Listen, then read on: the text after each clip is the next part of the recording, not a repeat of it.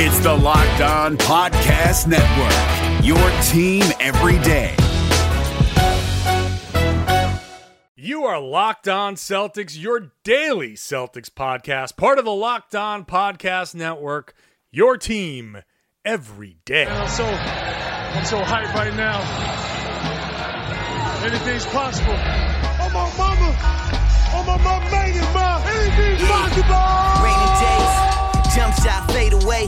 This the best Celtics podcast day to day. I get excited about it every night about it. A real C's fan wouldn't want to live their life without it. Banner 18 in the making, we gotta make it. Best squad in the East and still we can't get complacent. Most winning franchise, so the history's ancient. You could tell them other guys are going plan a vacation. Yeah, Karalis, Packard, and Jay King locked on, trying to get the 18th ring. The most in-depth coverage that you ever gonna hear. Well respected in the city like Russell's career. It's Rain and Jay. Millie's. Hey there, welcome back to the Locked On Celtics podcast here on the Locked On Podcast Network. Thank you for making us part of your daily routine.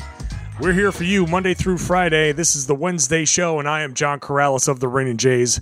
Sort of here by myself in that no one is on this podcast with me, but Sam Jam Packard does have an interview. The lead assistant for the Maine Red Claws, Nick Friedman, he had a half hour long conversation with him. So we'll get to that in just a minute. Uh, not really much news of the day happening other than the one item I want to bring up Kyrie Irving saying uh, that he's still pissed off about Jamal Murray taking that three pointer at the end of the loss to the Denver Nuggets. He was fined $25,000 for throwing the ball into the stands, which I, sh- I shouldn't laugh. I guess it's it's funny, but also you know obviously you shouldn't be throwing the ball into the stands. But he got dinged twenty five grand for it. And I just have this picture of him taking twenty five thousand dollars and throwing that into the stands. Uh, but he today at practice was still pissed off. And here's the quote: "You just don't play basketball like that. It's as simple as that. You just don't. There's a tradition and respect within the league." As well as in any basketball game. Obviously, you've won the game, you have it sealed, you've had a great game, game of your life. and You do something like that, it's pretty immature. That's just so thirsty of a player to go after something like that. Clearly, 50 points is a big deal, but get it within regulation. Take it as a man, get your free throws, and get to 50 points. But you don't wait till the end of the game when everybody's not playing to just launch up a shot and then nonchalantly go like this, as if it doesn't even matter. It's tradition in this league. It's just immature. When he says go like this, he shrugs. Finishing off the quote, you just don't do that in the NBA, in the NBA, in any game. It's just a disrespect for your opponent. And I felt disrespected after the game. So your career high ball goes in the stands. It's funny that he was like, okay, you want your ball, your career high? Go get it. Which I can't say that I would have a different reaction. And it's it's funny. It's just funny that he's just like if I was out in the street somewhere and somebody pulled some kind of similar breach of etiquette, I would have just punted the ball as far as I could. You want that ball? Go get it. Look, it's it's not the hugest deal in the world, but I'll say it again. I said it last night in the other podcast. I say it here. It is, for lack of a better term, breach of etiquette, uh, breaking the code, unwritten rules, whatever you want to call it. I when I was playing, if I was in that situation, I know 50's right there. I can excuse Jamal Murray for getting caught up in the moment.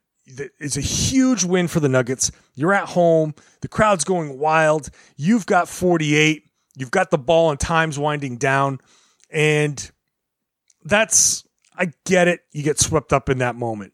But at the same time, it is disrespectful. And we can sit here and say the Celtics should have stopped him from scoring some of those other 48 points so weren't so they weren't in that position.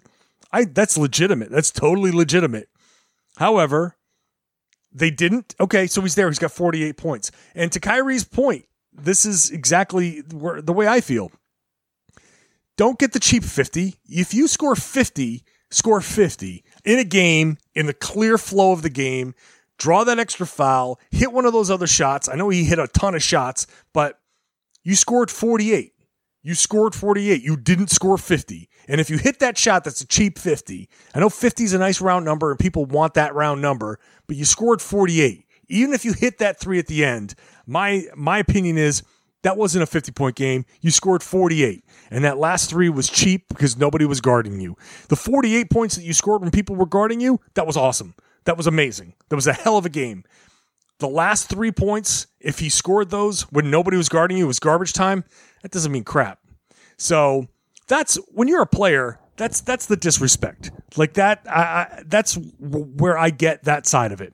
Again, I understand Jamal Murray going for his milestone, whatever, but I, I would be pissed too. I would be pissed if I was the Celtics. Part of it would be my own frustration for not being able to stop him. But part of it is, look, you did what you did. You did the damage. It's like the Simpsons when Homer, the the, the Krusty the Clown Homer, is beating up on the their Hamburglar guy, and the kid says, "Stop, stop! He's already dead." There's no need to do that. There's just no need for that shot. You did it. You beat the Celtics. You scored your 48. The other thing, that's that's nothing. That's masturbation. That's 50 points. That, that's not a real 50 score your 50 in the flow of the game, and then you get the respect that a 50 point game deserves. So, and look, the 48 points that he scored, awesome. Yeah, the Celtics let him get hot, and he stayed hot, and that's that was an amazing game. One of the best games you'll see this season. It might be the best game that Jamal Murray ever plays offensively. I mean, it's just I can't imagine him having a better game than that. That's his high point. And what sucks is his high point now is marred by this whole thing that people are sitting here even having this conversation. Even if you disagree with me, even if you sit there and say, well, I think you're wrong, John, fine. Maybe you think I'm wrong. Not a, this is not a universally held opinion. Uh, I think most basketball people, players, would kind of fall on my side, but not all. And I, I, think a lot of fans may not care about that stuff. So there's a divide, but it doesn't matter the fact that this is even a discussion, the fact that this is even something that people have to talk about, it does put a little mark on your huge milestone game. So, uh, you know, for Jamal Murray, who, like I said, this is going to be the best game of his life, potentially, to have that little thing that said, well, there's also this controversy. It's it's almost better that he missed the shot because then he could just sit there and he has his 40 48 point game and we don't even have to worry about if it's a legit 50 or not. So I get what Kyrie did. He got dinged, 25 grand. That's about right. Uh, so that's that. The other funny thing that I have to mention before I get to Sam's interview is that we talked about this after the game. Robert Williams was in the game to basically hack uh, Plumlee. So he hacks Plumlee, then he gets hacked, and then he thinks he hears foul coming from the bench. And what they were saying is solid. And he, this is the quote. This that was actually a miscommunication. I thought I heard foul him, but it was solid. And it was so loud in the arena, but that's something I got to clean up. Man, Time Lord is just awesome. He is just awesome. Add this to the legend of the Time Lord who actually ended up fouling Paul Millsap when he shouldn't have and not understanding what what was going on because the arena was too loud and it sounded like they said something else. Just uh, an amazing, just an amazing next ch- chapter in Robert Williams' basketball life. This just blows my mind that that's what happened. And it's totally cool. It didn't really make a difference, but that's just hilarious. Hilarious that that's what it was. Before we move on to the interview, I want to remind everybody to go listen to the Locked On Fantasy Basketball podcast, Locked On Fantasy Basketball with Josh Lloyd.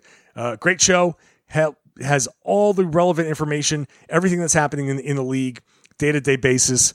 Covering the entire league top to bottom. So uh, it's the hottest show on the network, and you should definitely be listening if you're a fantasy player, and even if you're not, because it really has the entire league covered, even from a non fantasy perspective. But for a fantasy basketball player, you got to listen to that podcast because it's going to give you all the little tips and tricks to help you win your league, especially if you've laid some money down in your league. You want to get any kind of inside information that you can get to hopefully win your league, and Locked On Fantasy Basketball Podcast will definitely help you do that. Okay, here is Sam Jam Packard and his interview with Red Claw's lead assistant Nick Friedman on the G League and a whole lot more. NFL teams making bold final moves before the start of the season. From our local experts to your ears, these are the biggest stories on the Locked On Podcast Network. The Tennessee Titans have announced a one year deal with linebacker Jadeveon Clowney, reportedly worth $15 million. Tyler Rowland of Locked On Titans tells you if it's going to be enough to get Tennessee back to the AFC title game. In other moves around the league, the Miami Dolphins named Ryan Fitzpatrick starting quarterback, which means Tua will be back up for the time being. And the Detroit Lions have agreed to a one year deal with running back Adrian Peterson. Peterson was released by the Washington football team last Friday. For more NFL news and analysis, subscribe to the new Peacock and Williamson NFL show and listen to a brand new lineup on Locked On NFL. They'll have division previews every day this week. Local experts on the biggest stories. It's the Locked On Podcast Network, your team every day. You're up to date on your favorite team, but what about the competition?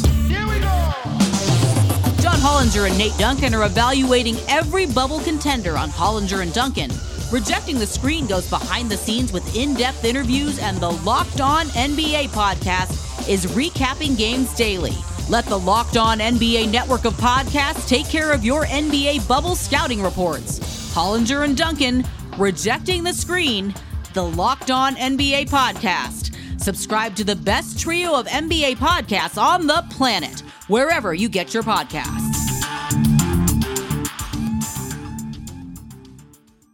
All right, you guys heard Millie's. Now we bring in another one of Cambridge's finest. Once was the fastest kid in Cambridge, according to uh, public record. Uh, he is Nick Friedman, the lead assistant coach of the Maine Red Claws. Um, and we're going to be talking about the G League today. Nick, how are you doing? I'm doing well. I'm doing well. Speaking of Millie, shout out to the new track Strawberry Goya. It's fire. There you go. This is Cam- one Cambridge son to another. Now, Nick Friedman, you may know him um, from his past D League stints with the NA Suns and the RGV. What are they? Vipers. Yeah, I don't know how many people may know me from that, but that's a good point. I immediately recognized that as soon as I said that. That people probably don't know you. You may know him better from uh, uh, working out Terry Rozier in his pre-draft camps, uh, as long uh, well with uh, Kevin Knox and uh, Taurean Prince, Antonio Blakeney, a whole host of other NBA players in his uh, pre-draft camp. But right now, he's the Red Claws lead assistant, the offensive coordinator. The Red Claws are what one and one on the year. One and one. Got our first win on uh, yesterday. So against the Delaware Bluecoats, it was a great win for us. There you go. And so, um, I just want I'm curious about uh, the the G League, I guess, and how it gets. Uh, it has an expanding role, but I think as a coach of the G League, you have an interesting um, kind of role in the organization because you're in charge of the development of players, but you're also a competitor and you also want to win basketball games. And so, I guess my first question is, how do you balance the desire to like kind of develop these players and you're uh, trying to win every single game? Well, I mean, I think it, it gets neglected that winning is part of development, right? Like all of these guys, you know, are expected that if they do get a chance to play in the NBA, they have to contribute to winning at a very high level. Whether it's that they're they're high character guys that can add to the you know to the culture of a locker room, or they can just master all the little things that go into being a sacrificial role player, right? So, you know, in terms of like game planning and preparing to win, I think a lot of those habits, while they may be just X's and O's based, are really, you know, geared towards helping these guys develop as individual players. Um, you know, but that that that makes sense. But like, so first game of the season, you have Robert Williams, the Time Lord, come in. Um, I'm assuming you guys knew he was going to come in, but does that change like kind of how you game plan? You you know you're going to want to get him certain like 20 minutes a game.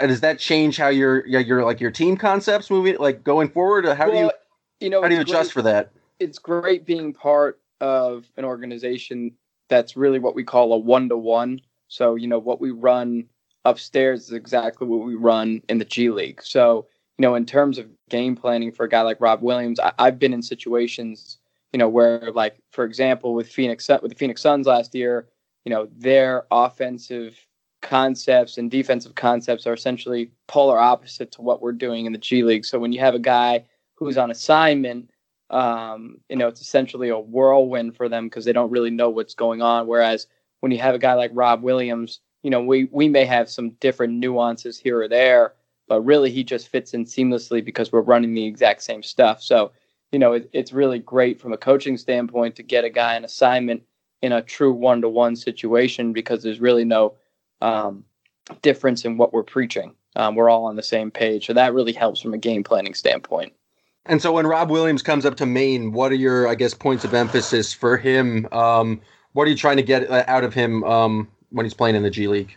Um, you know, and it's it's been uh, you you obviously know you know Alex Barlow's Alex Barlow's role and Robert Williams' overall development. And, um, you know, we as a staff allow Alex to really be the central voice in in how Robert is perceiving his overall game. So when it comes to coaching him, um, we we truly just reinforce obviously what Barlow is is talking about. You know, just being a true hard rolling five man who who can just put a lot of pressure on the rim with just hitting you know hitting the lower half of screens and getting out and diving to the rim.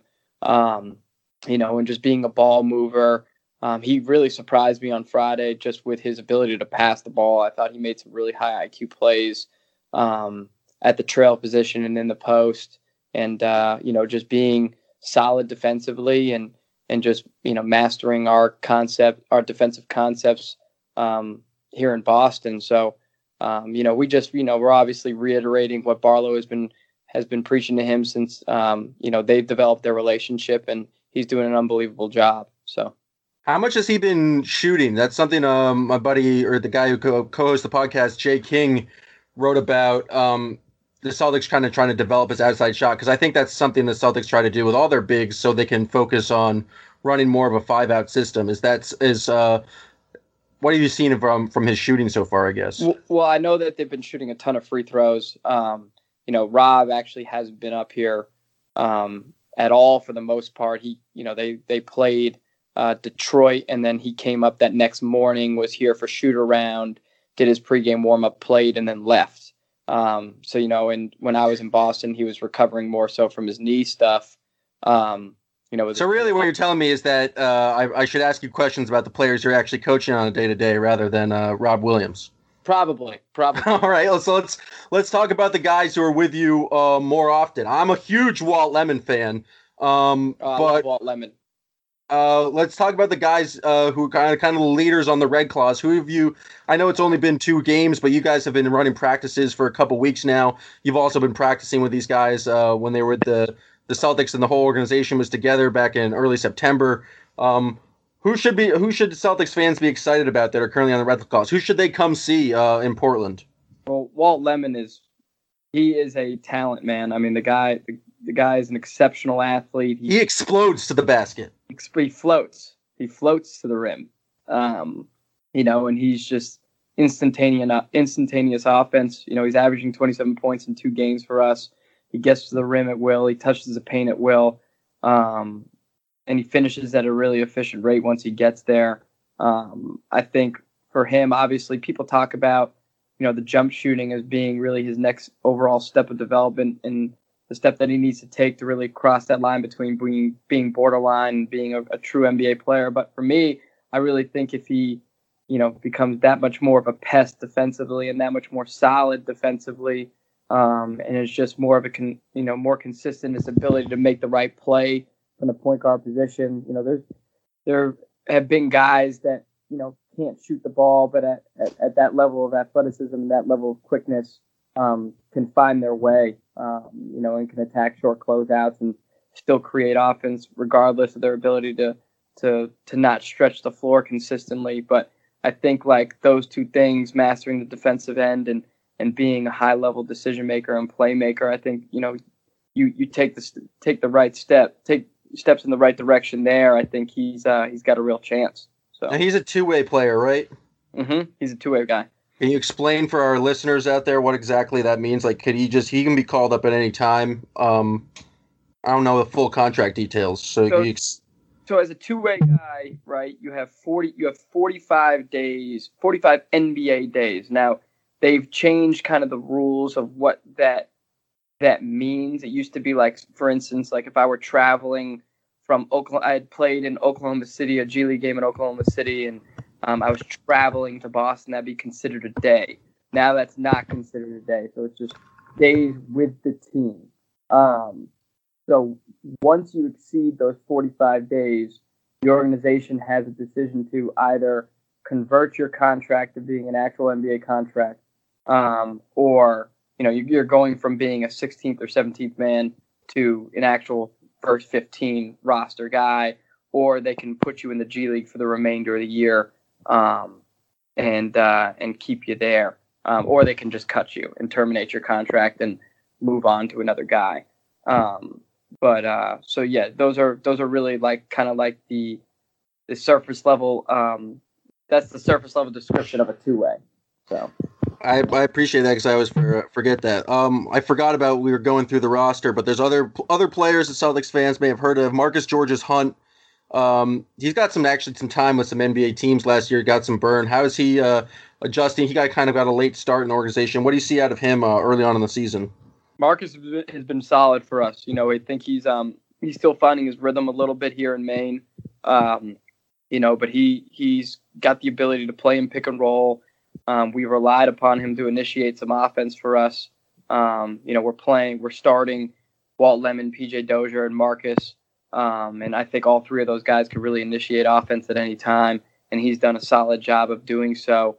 Um, you know, and I think for him, his overall development, if we can kind of, you know, turn him into a legitimate, you know, because you know the NBA is built on having guys one through four being able to bring up the ball and initiate offense. And for us, his overall, uh, his next step of development is becoming more consistent in that regard. And I think he's doing a good job of that. Um, you know, and once he starts to shoot the ball better, um, I, I think he, it's a no-brainer that he gets called up. Um, so it's just a matter of time, and that's what's so crazy about the G League, right? It's like, you know, I think right now our roster's strong. I think um, we got we got some things, um, some pieces that we can add, especially as you know guys come come back from overseas and start, you know, coming back to the G League. But right now our roster is great, but in 10 to 15 games or 20 games, it could be could be completely different. Um, Yeah, how do you how do you deal with that? I mean, I know like I think it goes back to the initial question. You just, you probably just have to like ride with the guys on your roster, but in terms of consistency, things could change in the G League like that. And I'm guessing with travel, it's not like the the easiest thing in the world.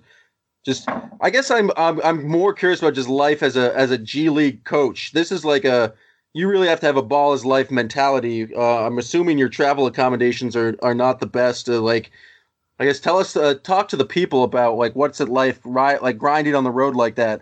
I completely asked you just like 17 different questions there. First, yeah, yeah. No, hey, no, I, I get the gist of it. But um, so well, you know, when I was in Northern Arizona last year, this was this was really our travel schedule. If we had a you know a game in Reno, Nevada, you know, we were leaving Prescott Valley, Arizona at 3:30 in the morning to make a 7 a.m. flight because we're two hours away from the airport.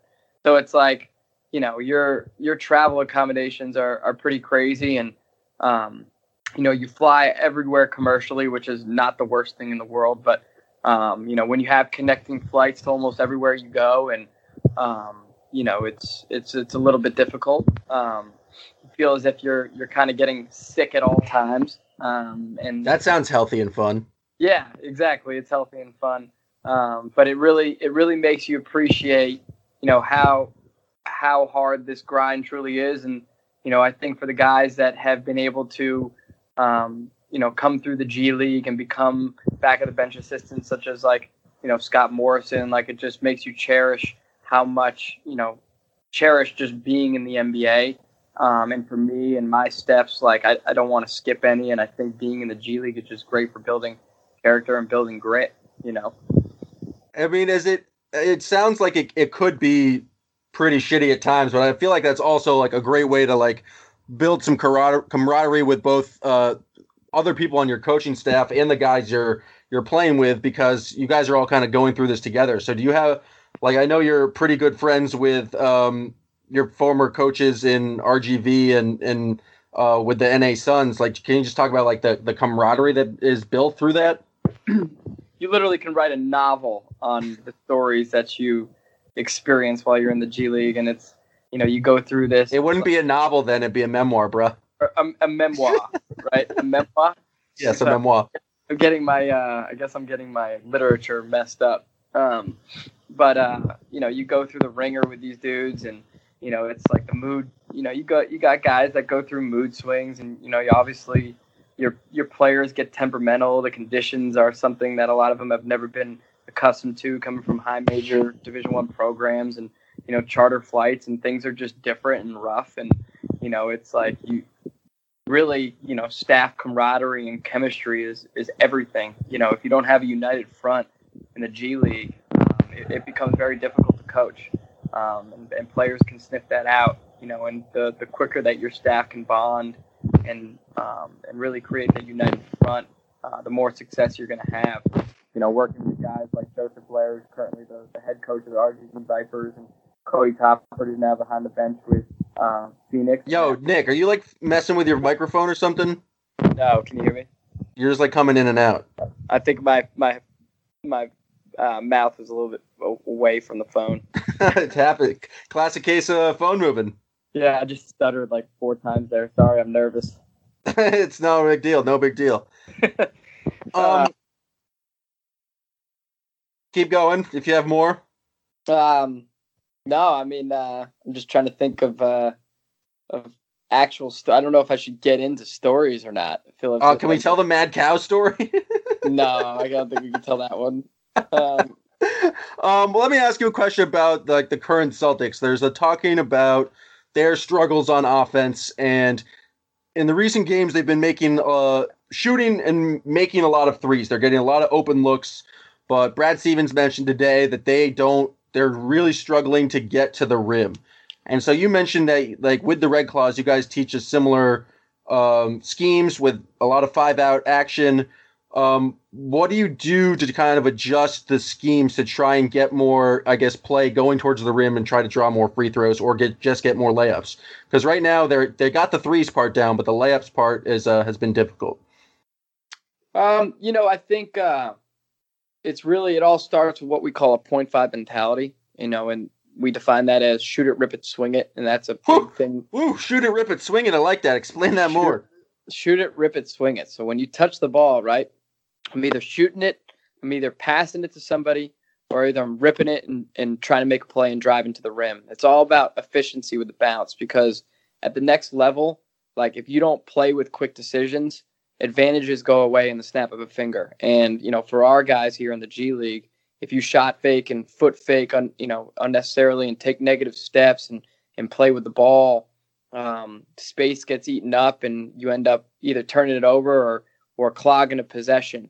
Um, so for us, like here in Maine, that's really been a huge point of emphasis. Um, and our goal is 40 rim attempts a game. Um, we want to get to the rim 40, 40 or more times. Um, you know, obviously a lot of people talk about like the the percentage of your shots at the rim. We we really just gauge attempts and go from there. Um, but I think uh, do you have a certain number for threes as well? Like, do you have a, a ratio you want to hit?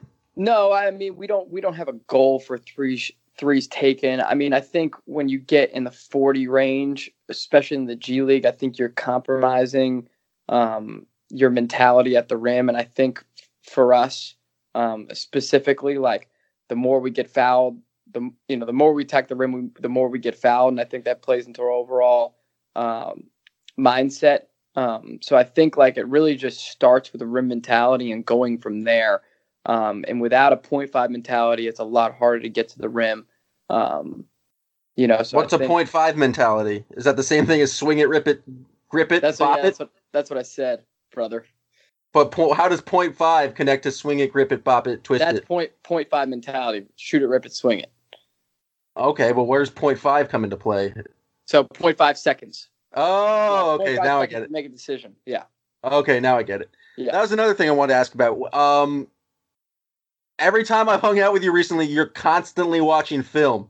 How much does that? It feels like uh, with your role in the G League, you every single time you're breaking down game film and tracking different plays, see how often they work, points per possession. How much uh, of I know you've been a, like a basketball obsessed person your entire life, but when did I guess film study uh, kind of come into play, and how important is film study to you as a coach? Uh, it's it's everything. You know, I think it's really like our ability to, you know, validate what we're seeing in game and validate what we're what we're not seeing, right? Um, and uh, for us, it's just it's a vital tool.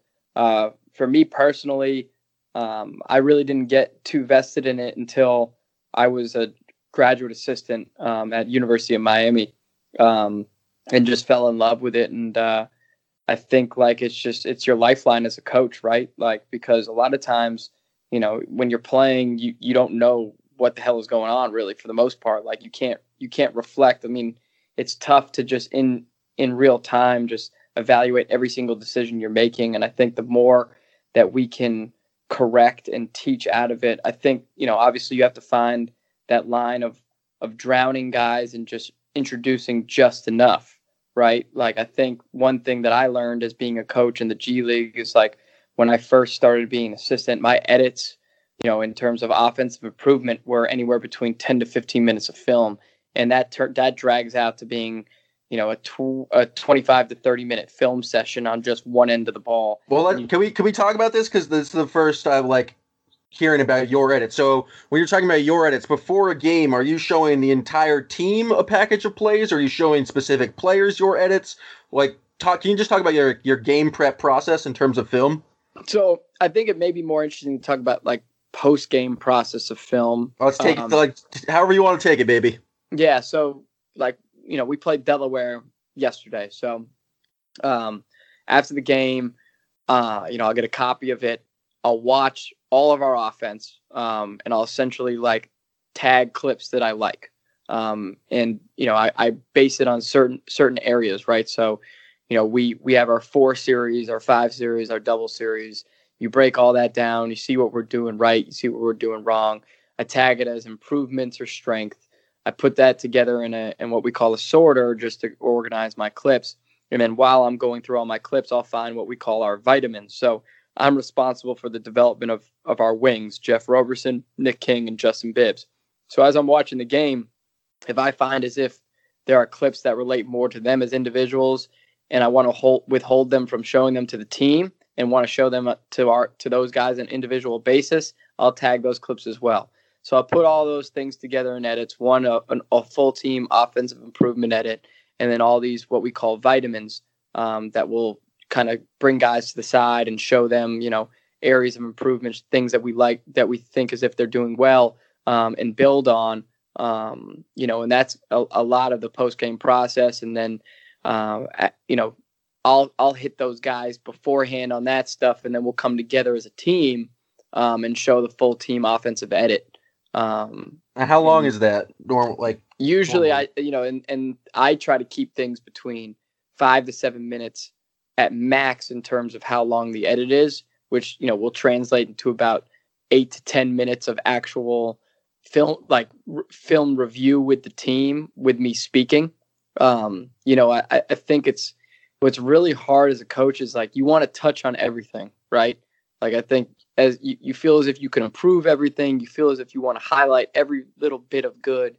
Um, but it's it's really trying to condense things to i would say three major areas three to five major areas of improvement and three to five major areas of of strengths. Um, and usually kind of leaning towards just three.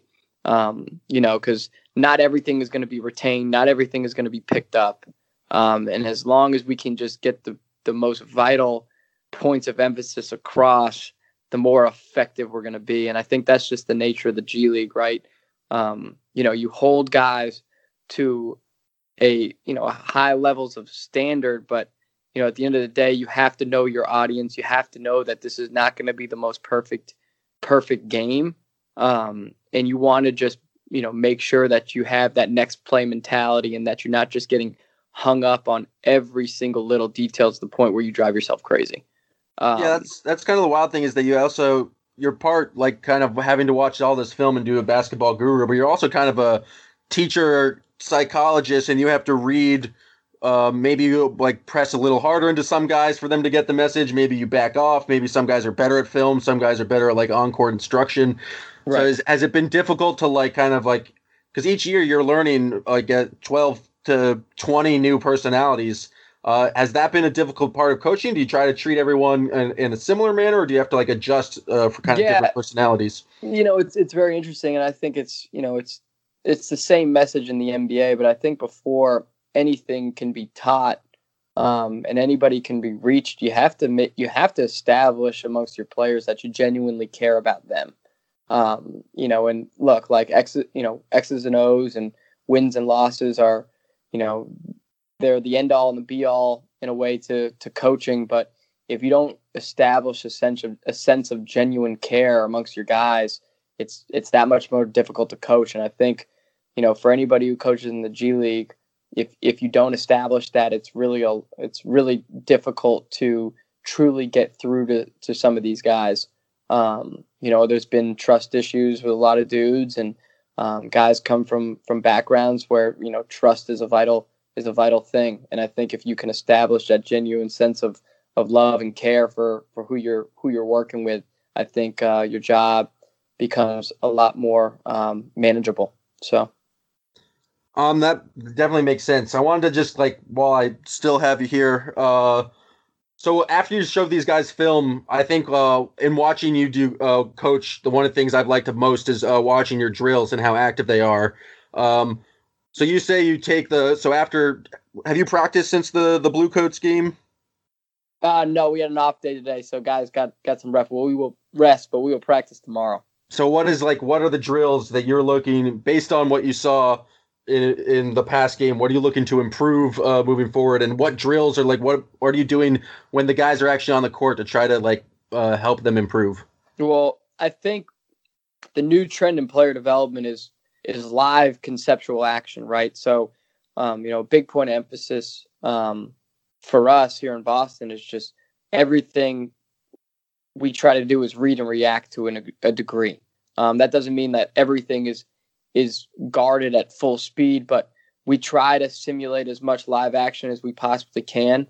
Um, you know, that's why we do have a large staff here in the G League, and um, we want to have guys, you know, have physical, you know, experience physicality and um, make make real time decisions. Um, so a lot of things we do are decision based. Um, you know, for instance, I may like if if I I'll have one coach guard a player and I'll and I'll try to do my best explaining this via phone. But I have one guard, one one coach guard a player. I'll be the screener, and say for instance, uh, the player is coming off coming off of a DHO. I'm dribbling at that player.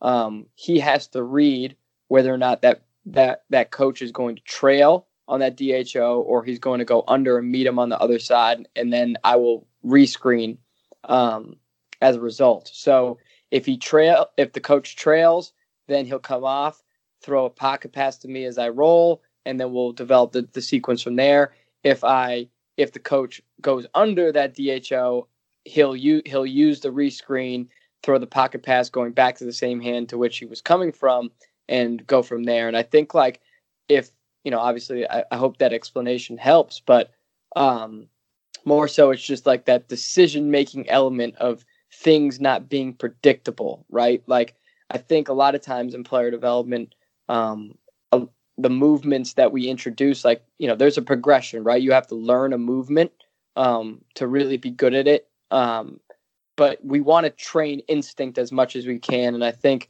by introducing that decision making element, you you allow guys to become more fluid, um, and that's really our goal here. I think a lot of times uh, people don't realize that fluidity is really a separating factor between uh, being an NBA player and, and not being an NBA player. Um, and, Can you just explain more what what you mean by fluidity? Because I'm understanding it's just like ability to kind of make any read and make any decision without it being like too difficult and do like making that like decision quickly. Yeah, and I think like a lot of times really what you see in the G League is that uh, guys have a really difficult time just playing in space without having to think, right? Like sometimes like okay, well, if teams are changing their coverages, guys will freeze, right? And what we're trying to introduce as development as developers is to help guys play with less thought. And if your if your development is based off of just everything being predictable, one move here, one move there, then I think guys don't really have the experience of learning how to truly play read and react basketball, right? Um, you know, So who's like one of the more fluid uh, members of the current Celtics? I think, uh, well, I mean, uh, Kyrie is the definition of fluidity. Um, I think, uh, I think Terry is extremely fluid.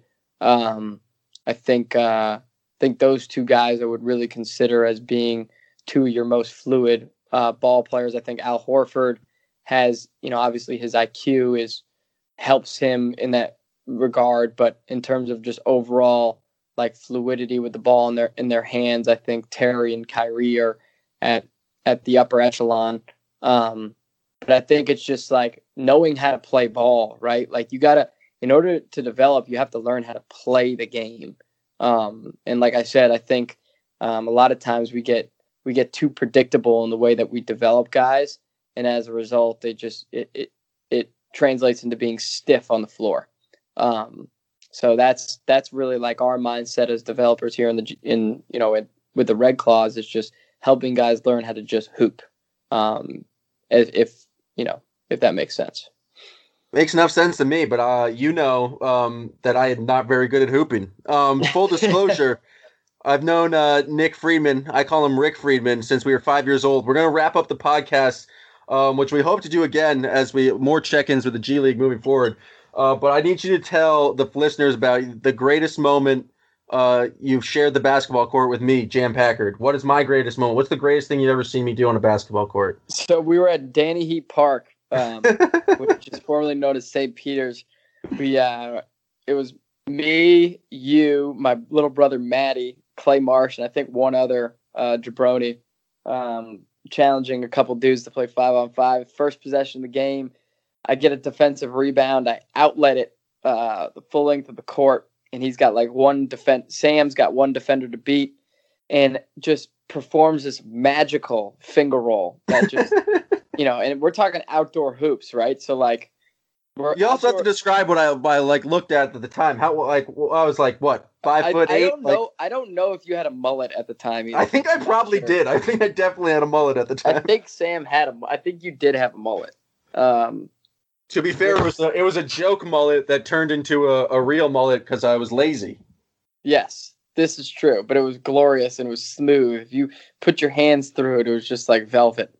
Oh, yeah, well, Uh, my hair's always been soft because I shampoo uh, and condition, rinse and repeat. But uh, yeah, so we were playing some some pickup hoops, and I think that it still is to my greatest uh, you didn't, basketball you didn't let me. You didn't let me finish. w- Oh, I'm what- sorry. What Go actually on. happened? So I throw this ball. It's a what we call a pitch ahead, and it's a perfectly executed transition possession. Throw it ahead. You got one guy to beat. He's on your hip. You're going to your right hand, and you finger roll this thing off the literally off the top of the square, and it hits nothing but net on a double rim. We and we just were like rolling from there. I don't think you scored one point after that, but I think I I I, I helped uh, Clay Marsh and I helped. Uh, I think we won the game. I think it, I set the tone for the seriousness of the basketball that was going to be played. You did. You did. You just you just made sure that you were you're you were fulfilling your role as a sacrificial role player, right? That's that's all I am. That's what I say. I, I strive to be. On a basketball court now, I can't shoot, but I will set you a goddamn screen that will, You will set a goddamn screen and you and I will foul every time you drive on me, Paul. This is true. True. I was playing pickup the other day, and some guy did the same thing to me, like just like literally put my hand, like his hands in my chest, and I was just like, "Oh, that's that's not cool." And then I realized, "Oh, that's probably how I play defense on every possession." And then I had some perspective. So there you go. Right. Right. All right, Nick Friedman coming live from Portland, Maine. He is the lead assistant coach of the Maine Red Claws, and he's checking in hopefully uh, every couple of weeks to give us that uh, that G League update. Appreciate you taking the time, Nick. No problem, man. And hey, Millies, hey, if you're out there listening, can you please deliver over some strawberry Goya? That's uh, Millie's. If you're listening, strawberry Goya uh, soda to Nick Friedman in Maine. I need it. It's fire. Great stuff there. Thanks, Nick Friedman, lead assistant for the Maine Red Claws. Maine Red Claws will be the home for Robert Williams for much of the season once Daniel Theis is healthy. So go check out the Maine Red Claws. If you can't check them out in person, the games are streamed live on, live on Facebook. So check them out. It'll be fun to watch them as they continue to grow and as our young players continue to grow. Thank you for listening to this podcast. If you're a new subscriber, please give us that five star rating, write us that good review. It helps us out, it helps us grow in the rankings. Uh, really, really helps us as we continue to strive to give you great content and to get the money from the advertisers to help pay us as we continue to do that. So it's a really big help podcast is free, but the ratings and the reviews really help us. It's kind of like your way of paying. And if you have done all that, the next step is very simple. Share the podcast. Tell everybody to listen to the Locked On Celtics podcast here on the Locked On Podcast Network. Rejecting the screen has been retweeted by Kobe, Dame Lillard, and Vince Carter. So it's fair to say you should give it a shot. I'm Noah Kozlov. And I'm Adam Stanko. Rejecting the Screen hits your feed every Tuesday and Thursday. On Tuesday, we talk hoops and a little bit of life. On Thursday, we go ISO with a guest. Stories from anyone and everyone who has touched the NBA with tales we promise you've never heard before. Find Rejecting the Screen right now, wherever you get podcasts, and hit that subscribe button.